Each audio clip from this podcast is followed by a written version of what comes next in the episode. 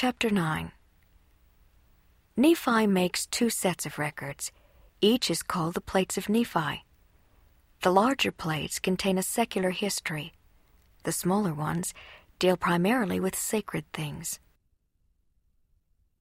And all these things did my father see and hear and speak, as he dwelt in a tent in the valley of Lemuel, and also a great many more things which cannot be written upon these plates. And now, as I have spoken concerning these plates, behold, they are not the plates upon which I make a full account of the history of my people. For the plates upon which I make a full account of my people I have given the name of Nephi, wherefore they are called the plates of Nephi, after mine own name and these plates also are called the plates of Nephi.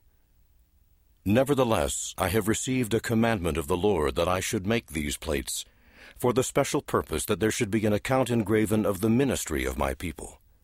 Upon the other plates should be engraven an account of the reign of the kings, and the wars and contentions of my people. Wherefore these plates are for the more part of the ministry, and the other plates are for the more part of the reign of the kings, and the wars and contentions of my people.